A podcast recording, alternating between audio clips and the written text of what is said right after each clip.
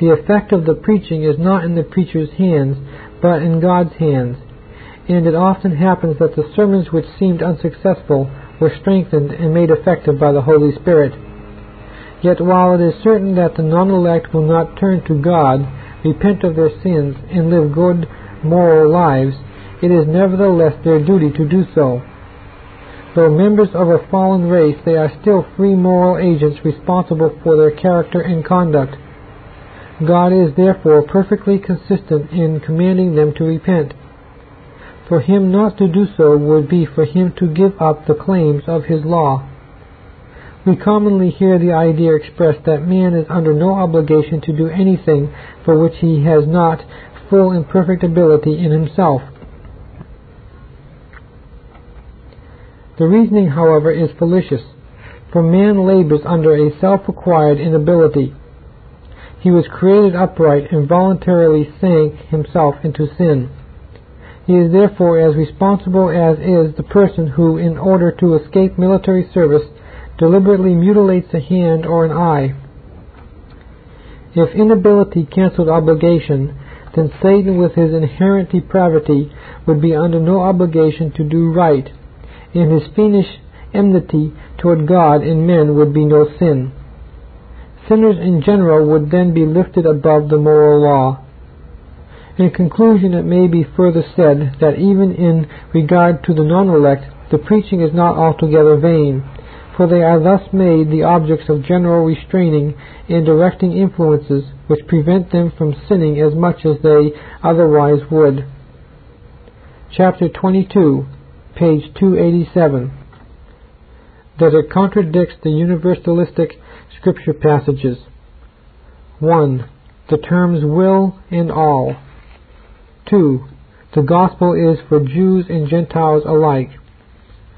3. The term world is used in various senses. 4. General considerations. 1. The term wish, will, and all. It may be asked, is not the doctrine of predestination flatly contradicted by the Scriptures, which declare that Christ died for all men, or for the whole world, and that God wills the salvation of all men? In 1 Timothy chapter 2 verses 3 and 4, Paul refers to God our Savior, who would have all men to be saved and come to the knowledge of the truth. And the word all, we are dogmatically informed by our opponents, must mean every human being. In Ezekiel 33:11 we read, As I live, saith the Lord Jehovah, I have no pleasure in the death of the wicked, but that the wicked turn from his way and live.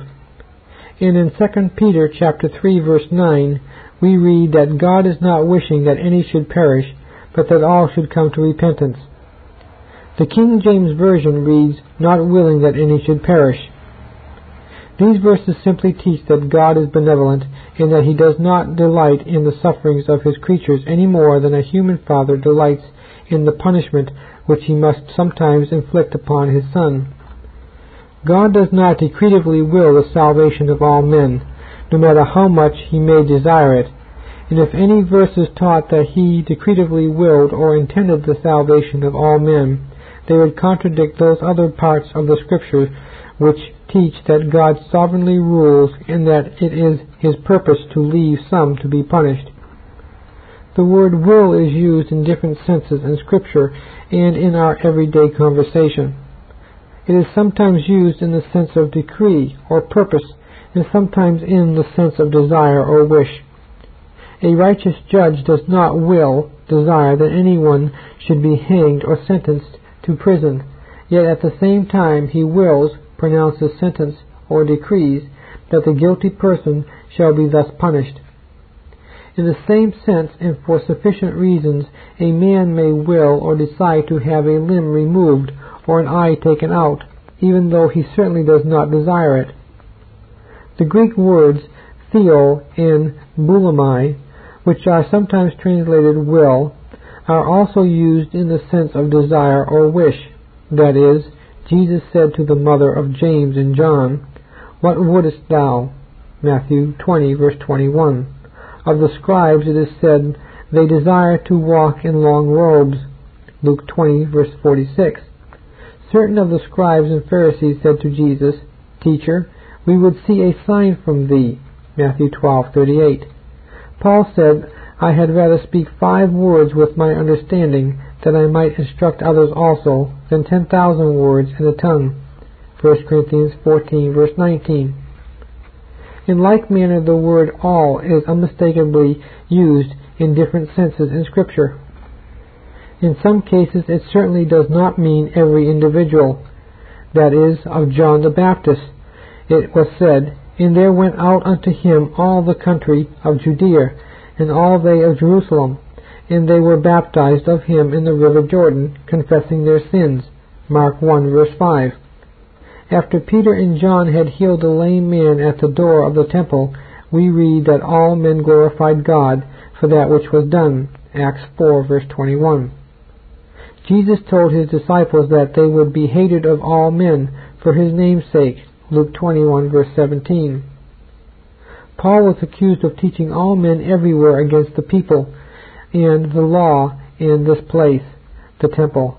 Acts 21:28. When Jesus said, "And I, if I be lifted up from the earth, will draw all men unto myself," John 12:32, he plainly meant not every individual of mankind, for history shows that not every individual has been drawn to him. He certainly does not draw the many millions of heathens who die in utter ignorance of the true God. What he meant was that a large multitude of all nations and classes would be saved, and this is what we see coming to pass. In Hebrews 2:9 we read that Jesus tasted death for every man.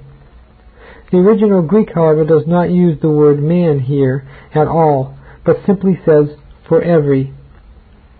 So in principle, if the meaning is not to be limited to those who are actually saved, why limit it to men? Why not include the fallen angels, even the devil himself, and the irrational animals?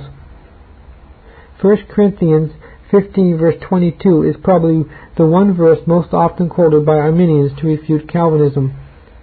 There we read, For as in Adam all die, so also in Christ shall all be made alive.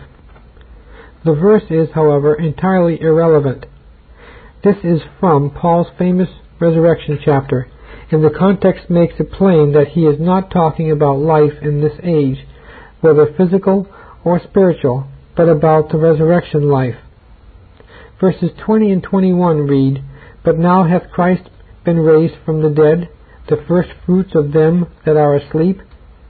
For since by man came death, by man also came the resurrection of the dead.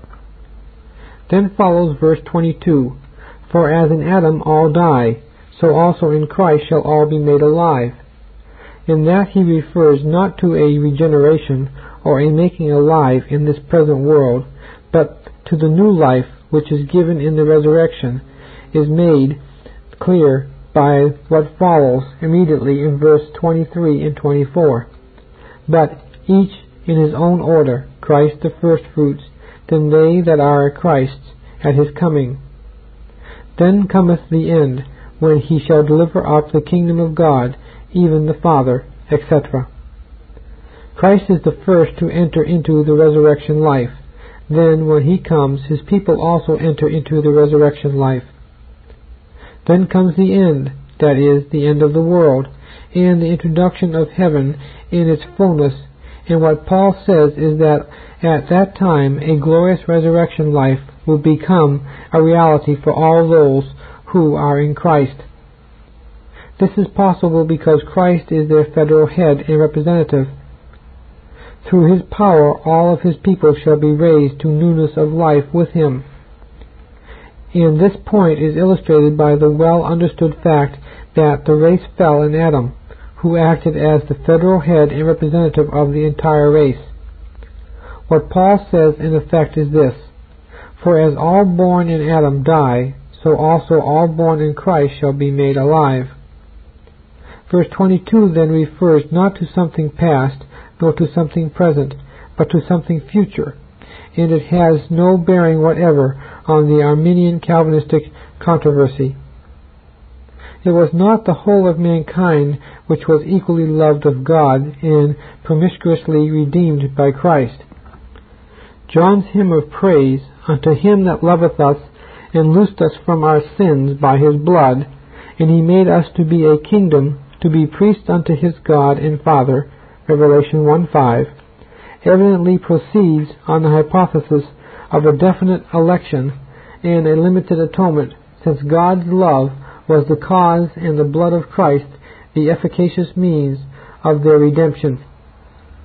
The declaration that Christ died for all is made clearer by the song which the redeemed now sing before the throne of the Lamb. Thou wast slain and didst purchase unto God with thy blood men of every tribe and tongue and people and nation. Revelation 5 9.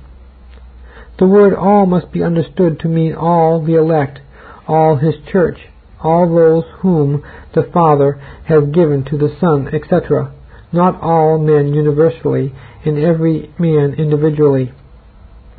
The redeemed host will be made up of men from all classes and conditions of life, of princes and peasants, of rich and poor, of bond and free, of male and female, of young and old, of Jews and Gentiles, men of all nations and races, from north to south and from east to west.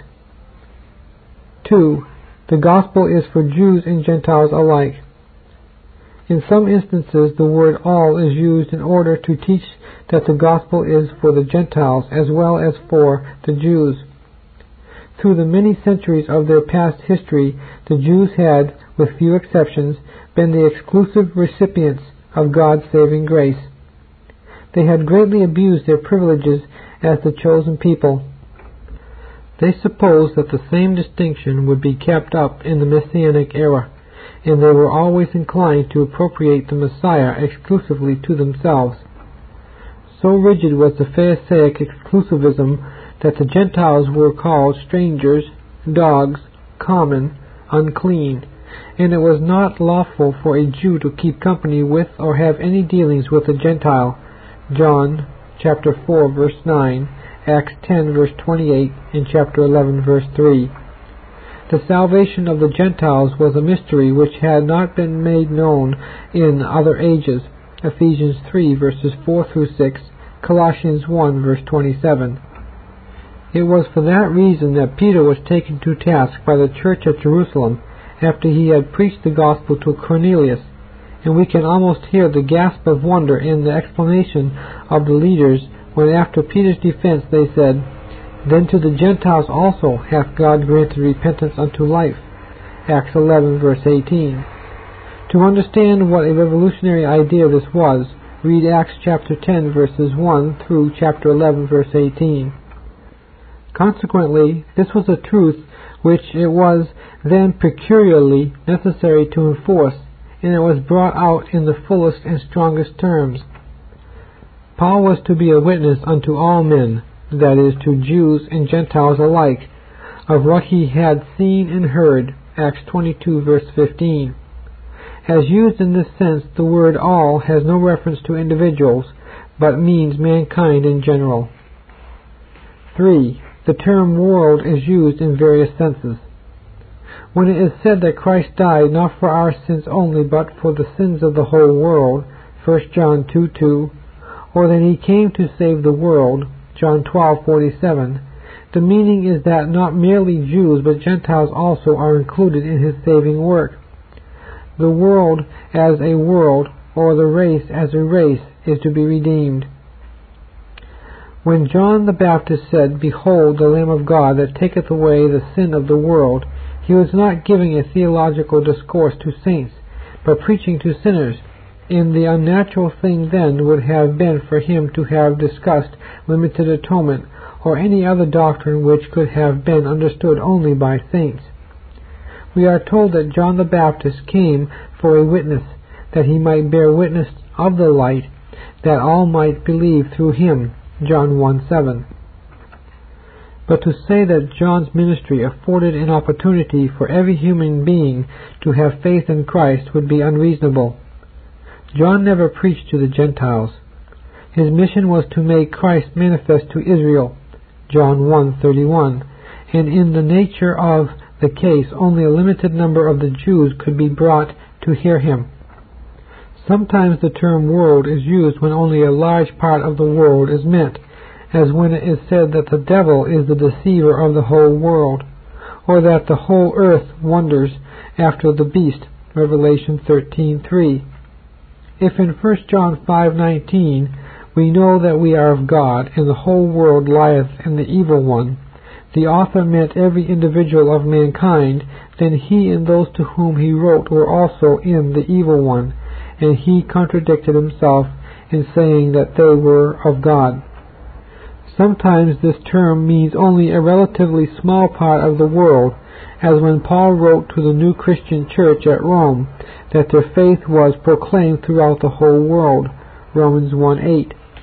None but believers would praise those Romans for their faith in Christ, and in fact the world at large did not even know that such a church existed at Rome. Hence Paul meant only the believing world or the Christian church which was a comparatively insignificant part of the real world. Shortly before Jesus was born, there went out a decree from Caesar Augustus that all the world should be enrolled, and all went to enroll themselves. Luke 2 verses 1 and 3. Yet we know that the writer had in mind only that comparatively small part of the world which was controlled by Rome. When it was said that on the day of Pentecost they were dwelling at Jerusalem, Jews, devout men from every nation under heaven. Acts 2:5. Only those nations which were immediately known to the Jews were intended, for verses 9 through 11 list those which were represented. Paul says that the gospel was preached in all creation under heaven. Colossians 1:23. The goddess Diana of the Ephesians was said to have been worshipped by all Asia and the world. Acts 19:27. We are told that the famine which came over Egypt in Joseph's time extended to all the earth, and that all countries came into Egypt to Joseph to buy grain. Genesis 41 verse 57. In ordinary conversation we often speak of the business world, the educational world, the political world, etc. But we do not mean that every person in the world is a businessman, or educated, or a politician. When we say that a certain automobile manufacturer sells automobiles to everybody, we do not mean that he actually sells to every individual, but that he sells to everyone who is willing to pay his price. We may say of one lone teacher of literature in a city that he teaches everybody, not that everybody studies under him, but that all of those who study at all study under him. The Bible is written in plain language of the people and must be understood in that way. Verses like John 3:16, "For God so loved the world that he gave his only begotten son, that whosoever believeth on him should not perish, but have eternal life," give abundant proof that the redemption which the Jews thought to monopolize is universal as to space. God so loved the world, not a little portion of it, but the world as a whole, that he gave his only begotten Son for its redemption. And not only the extensity, but the intensity of God's love is made plain by the little adverb so. God so loved the world, in spite of its wickedness, that he gave his only begotten Son to die for it. But where is the oft boasted proof of its universality as to individuals? This verse is sometimes pressed to such an extreme that God is represented as too loving to punish anybody and so full of mercy that he will not deal with men according to any rigid standard of justice, regardless of their deserts. The attentive reader, by comparing this verse with other scripture, will see that some restriction is to be placed on the word world. One writer has asked, Did God love Pharaoh? Romans 9:17. Did he love the Amalekites? Exodus 17:14. Did he love the Canaanites whom he commanded to be exterminated without mercy? Deuteronomy 20 verse 16. Did he love the Amorites and the Moabites whom he commanded not to be received into the congregation forever? Deuteronomy 23 verse 3. Does he love the workers of iniquity? Psalm 5 5. Does he love the vessels of wrath fitted for destruction, which he endures with much long suffering? Romans 9:22. Did he love Esau? Romans 9:13. 4. General considerations. Nor does the prophetic invitation, Ho, every one that thirsteth, come ye to the waters, Isaiah 55:1, and other references to the same effect contradict this view, for the majority of mankind are not thirsty, but dead, dead in sin, hopeless and willing servants of Satan, and in no state to hunger and thirst after righteousness. The gracious invitation to come to Christ is rejected, not because there is anything outside their own person which prevents their coming, but because until they are graciously given a new birth through the agency of the Holy Spirit, that they have neither the will nor the desire to accept. It is God who gives this will and excites their desires in those who are predestined to life. Romans 11:7 and 8, chapter 9, verse 18. He that will may come, but a person who is completely immersed in heathenism, for instance, has no chance to hear the gospel offer, and so cannot possibly come. Faith cometh by hearing, and where there is no faith there can be no salvation. Neither can that person come who has heard the gospel, but who is still governed by principles and desires which cause him to hate it. He is a bondservant to sin and acts accordingly. He that will may escape from the burning building while the stairway is safe, but he that is asleep, or he that does not think the fire serious enough to flee from, hasn't the will and perishes in the flames. Says Clarke, Arminians are fond of quoting, Whosoever will, let him come, or Whosoever believeth, implying that belief and decision are wholly the acts of man, and that this is an offset to sovereign election. True as these statements are, they do not touch the point at issue. Miles deeper down than this lies the vital point, that is, how does a man become willing? If a man is willing, he can certainly choose, but the sinful nature adverse to God must be made willing by God's word, by God's grace, by God's Spirit, or by sovereign intervention. Strikingly speaking, these are not divine offers indiscriminately made to all mankind, but are addressed to a chosen people and are incidentally heard by others. If the words of 1 Timothy 2:4, that God would have all men to be saved and come to the knowledge of the truth, be taken in the Arminian sense, it follows either that God is disappointed in his wishes, or that all men without exception are saved. Furthermore, the doctrine which imputes disappointment to deity contradicts that class of Scripture passages which teach the sovereignty of God. His will in this respect has been the same through the centuries. And if he had willed that the Gentiles should be saved, why was it that he confined the knowledge of the way of salvation to the narrow limits of Judea? Surely no one will deny that he might as easily have made known his gospel to the Gentiles as to the Jews. Where he has not provided the means, we may be sure that he has not designed the ends. The reply of Augustine to those who advanced this objection in his day is worth quoting. When our Lord complains that though he wishes to gather the children of Jerusalem as a hen gathers her chickens under her wings, but she would not, are we to consider that the will of God was overpowered by a number of weak men, so that he who was Almighty God could not do what he wished or willed to do? If so, what is to become of that omnipotence by which he did whatsoever pleased him in heaven and in earth? Moreover, who will be found so unreasonable as to say that God cannot convert the evil wills of men which he pleases, when he pleases, and as he pleases, to good. Now when he does this, he does it in mercy, and when he does it not, in judgment, he doeth it not. Verses such as 1 Timothy 2 4, it seems, are best understood not to refer to men individually, but as teaching the general truth that God is benevolent, and that he does not delight in the sufferings and death of his creatures. It may be further remarked that if the universalistic passages are taken in an evangelical sense and applied as widely as the Arminians wish to apply them, they will prove universal salvation, a result which is contradicted by Scripture, and which in fact is not held by Arminians themselves. As was stated in the chapter on limited atonement, there is a sense in which Christ did die for mankind in general. No distinction is made as to age or country, character or condition. The race fell in Adam, and the race taken in the collective sense is redeemed in Christ. The work of Christ arrested the immediate execution of the penalty of sin as it related to the whole race.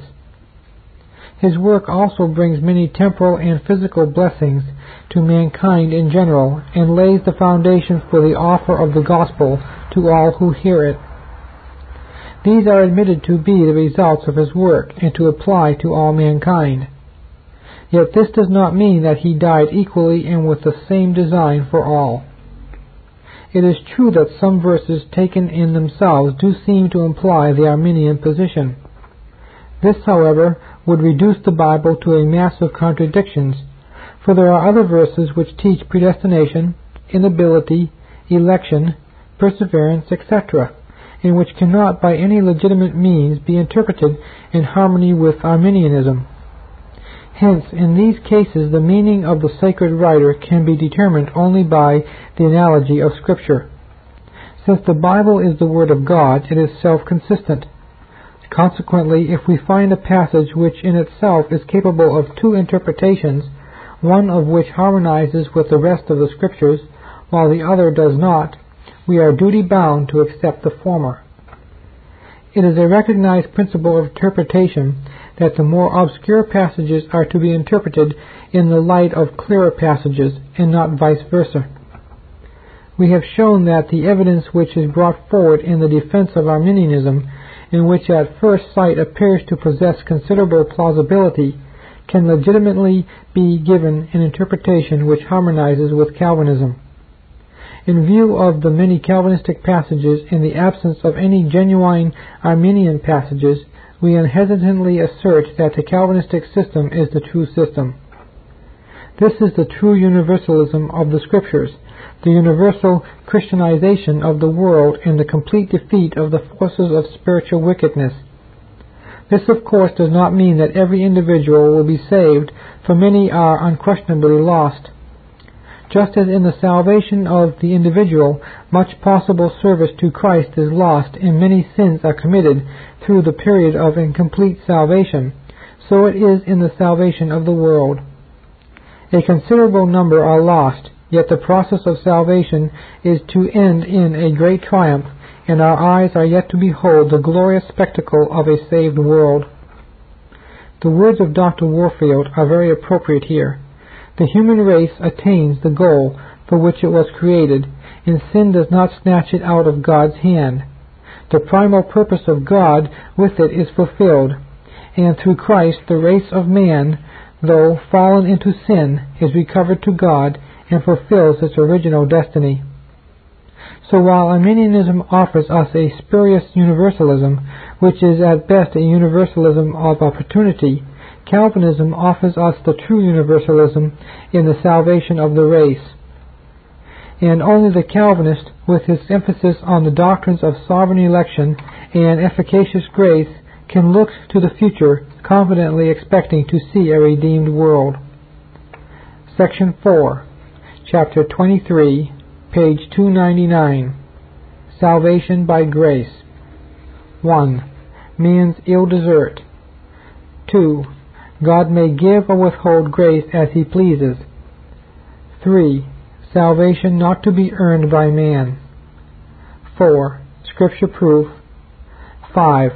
Further remarks. The Bible declares that the salvation of sinful men is a matter of grace. From Ephesians 1 verses 7 through 10, we learn that the primary purpose of God in the work of redemption was to display the glory of this divine attribute so that through succeeding ages the intelligent universe might admire it as it is made known through his unmerited love and boundless goodness to guilty, vile, helpless creatures. Accordingly, all men are represented as sunk in a state of sin and misery, from which they are utterly unable to deliver themselves. When they deserved only God's wrath and curse, he determined that he would graciously provide redemption for them by sending his only eternal Son to assume their nature and guilt and to obey and suffer in their stead, and his Holy Spirit to apply the redemption purchased by the Son. On the same representative principle by which Adam's sin is imputed to us, that is, set to our account in such a way that we are held fully responsible for it and suffer the consequences of it, our sin in its turn is imputed to Christ, and his righteousness is imputed to us. This is briefly yet clearly expressed in the Shorter Catechism, which says, Justification is an act of God's free grace, wherein he pardoneth all our sins and accepteth us as righteous in his sight, only for the righteousness of Christ imputed to us and received by faith alone. Answer to question 33 we should keep clearly in mind the distinction between the two covenants, that of works under which Adam was placed, and which resulted in the fall of the race into sin, and that of grace under which Christ was sent as a Redeemer. As stated in another connection, the Arminian system makes no essential distinction in principle between the covenant of works and the covenant of grace, unless it be that God now offers salvation on lower terms instead of demanding perfect obedience, he accepts only such faith and evangelical obedience as the crippled sinner is able to render. In that system, the burden of obedience is still thrown upon man himself, and his salvation in the first place depends upon his own works. The word grace in its proper sense means the free and undeserved love or favor of God exercised toward the undeserving toward sinners. It is something which is given irrespective of any worthiness in man, and to introduce works or merit into any part of the scheme violates its nature and frustrates its design. Just because it is grace, it is not given on the basis of preceding merits. As the very name imports, it is necessarily gratuitous, and since man is enslaved to sin until it is given, all the merits that he can have prior to it are bad merits and deserve only punishment, not gifts or favor. Whatever of good men have, that God has given, and what they have not, why, of course, God has not given it. And since grace is given irrespective of preceding merits, it is therefore sovereign, and it's bestowed only on those whom God has selected for its reception. It is this sovereignty of grace, and not its foresight or the preparation for it, which places men in God's hands and suspends salvation absolutely on His unlimited mercy. In this we find the basis for His election or rejection of particular persons. Because of His absolute moral perfection, God requires spotless purity and perfect obedience in His intelligent creatures. This perfection is provided in Christ's spotless righteousness being imputed to them, and when God looks upon the redeemed, he sees them clothed with the spotless robe of Christ's righteousness, not with anything of their own. We are distinctly told that Christ suffered as a substitute, the just for the unjust, and when man is encouraged to think that he owes to some power or art of his own that salvation which in reality is all of grace, God is robbed of part of his glory. By no stretch of the imagination can a man's good works in this life be considered a just equivalent of the blessings of eternal life. Benjamin Franklin, though by no means a Calvinist, expressed this idea well when he wrote, He that for giving a drink of water to a thirsty person should expect to be paid with a good plantation would be modest in his demands compared with those who think they deserve heaven for the little good they do on earth. We are in fact nothing but receivers we never bring any adequate reward to God. We are always receiving from Him and shall be unto all eternity. 2. God may give or withhold grace as He pleases. Since God has provided this redemption or atonement at His own cost, it is His property and He is absolutely sovereign in choosing who shall be saved through it. There is nothing more steadily emphasized in the Scripture doctrine of redemption than its absolutely gracious character. Hence, by their separation from the original mass, not through any works of their own, but only through the free grace of God, the vessels of mercy see how great a gift has been bestowed upon them. It will be found that many who inherit heaven were much worse sinners in this world than were many others who are lost. The doctrine of predestination cuts down every self-righteous imagination which would detract from the glory of God. It convinces the one who is saved that he can only be eternally thankful that God saved him. Hence, in the Calvinistic system, all boasting is excluded, and that honor and glory which belong to God alone is fully preserved. The greatest saint, says Zanchius, cannot triumph over the most abandoned sinner, but is led to refer the entire praise of his salvation, both from sin and hell, to the mere good will and sovereign purpose of God, who hath graciously made him to differ from that world which lieth in wickedness. 3. Salvation not to be earned by man. All men naturally feel that they should earn their salvation, and a system which makes some provision in that regard readily appeals to them. But Paul lays the axe to such reasoning when he says, If there had been a law given which could make alive, verily righteousness would have been of the law. Galatians 3:21. And Jesus said to his disciples, When ye shall have done all the things that are commanded of you, say, We are unprofitable servants. We have done that which was our duty to do. Luke 17 verse 10. Our own righteousness, says Isaiah, is but a polluted garment, or as the King James Version puts it, as filthy rags in the sight of God. Chapter 64, verse 6. And when Isaiah wrote, Ho, every one that thirsteth, come ye to the waters, and he that hath no money, come, ye buy and eat. Yea, come, buy wine and milk without money and without price. Chapter 51, verse 1 he invited the penniless, the hungry, the thirsty to come and take possession of and enjoy the provision, free of all cost, as if by right of payment. And to buy without money must mean that it has already been produced and provided at the cost of another. The further we advance in the Christian life, the less we are inclined to attribute any merit to ourselves, and the more to thank God for all. The believer not only looks forward to everlasting life, but also looks backward into the ante-mundane eternity and finds in the eternal purpose of divine love the beginning and the firm anchorage of his salvation.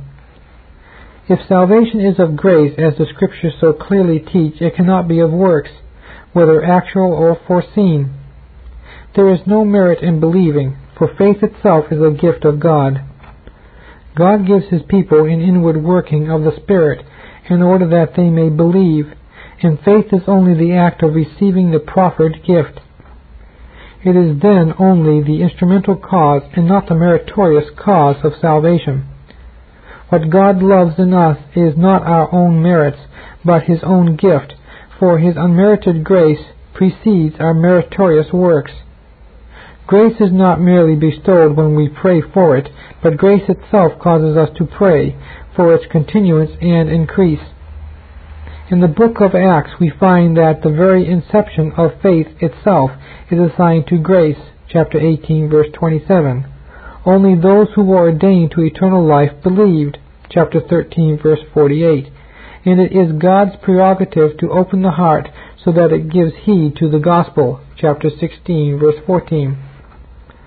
Faith is thus referred to the counsels of eternity, the events in time being only the outworking. Paul attributes it to the grace of God that we are his workmanship created in Christ Jesus for good works, which God afore prepared that we should walk in them. Ephesians 2.10 Good works then are in no sense the meritorious ground, but rather the fruits and proof of salvation.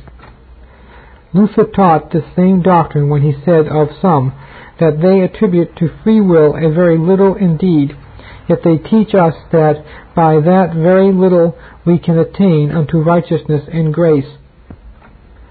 Nor do they solve that question, Why does God justify one and leave another in any other way than by asserting the freedom of the will in saying, Because the one endeavors and the other does not, and God regards the one for endeavoring and despises the other for his not endeavoring, lest if he did otherwise he should appear to be unjust.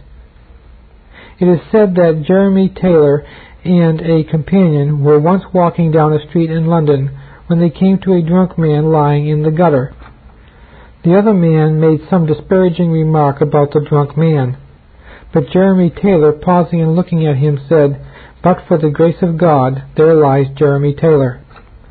The spirit which was in Jeremy Taylor is the spirit which should be in every sin-rescued Christian. It was repeatedly taught that Israel owed her separation from the other peoples of the world not to anything good or desirable in herself, but only to God's gracious love, faithfully persisted in despite apostasy, sin, and rebellion. Paul says concerning some who would base salvation on their own merits, that going about to establish their own righteousness, they did not submit themselves to the righteousness of God, and were therefore not in the church of Christ. He makes it plain that the righteousness of God is given to us through faith, and that we enter heaven pleading only the merits of Christ. This Reformation audio track is a production of Still Waters Revival Books. SWRB makes thousands of classic Reformation resources available, free and for sale, in audio, video, and printed formats. Our many free resources, as well as our complete mail order catalog, containing thousands of classic and contemporary Puritan and Reform books, tapes, and videos at great discounts, is on the web at www.swrb.com. We can also be reached by email at swrb at swrb.com, by phone at 780 450 3730, by fax at 780 468 1096, or by mail at 4710 37A Avenue, Edmonton, that's E D M O N T O N, Alberta, abbreviated capital A, capital B, Canada, T6L3T5. You may also request a free printed catalog. And remember that John Calvin, in defending the Reformation's regulative principle of worship, or what is sometimes called the scriptural law of worship, commenting on the words of God, which I commanded them not, neither came into my heart, from his commentary on Jeremiah 7:31, writes, God here cuts off from men every occasion for making evasions, since he condemns by this one phrase, I have not commanded them, whatever the Jews devised. There is then no other argument needed to condemn superstitions than that they are not commanded by God. For when men allow themselves to worship God according to their own fancies, and attend not to his commands, they pervert true religion. And if this principle is adopted by the papists, all those fictitious modes of worship in which they absurdly exercise themselves would fall to the ground. It is indeed a horrible thing for the papists to seek to discharge their duties towards God by performing their own superstitions. There is an immense number of them, as it is well known, and as it manifestly appears. Were they to admit this principle, that we cannot rightly worship God except by obeying His word, they would be delivered from their deep abyss of error. The prophet's words, then, are very important when he says that God had commanded no such thing, and that it never came to his mind, as though he had said that men assume too much wisdom when they devise what he never required, nay, what he never knew.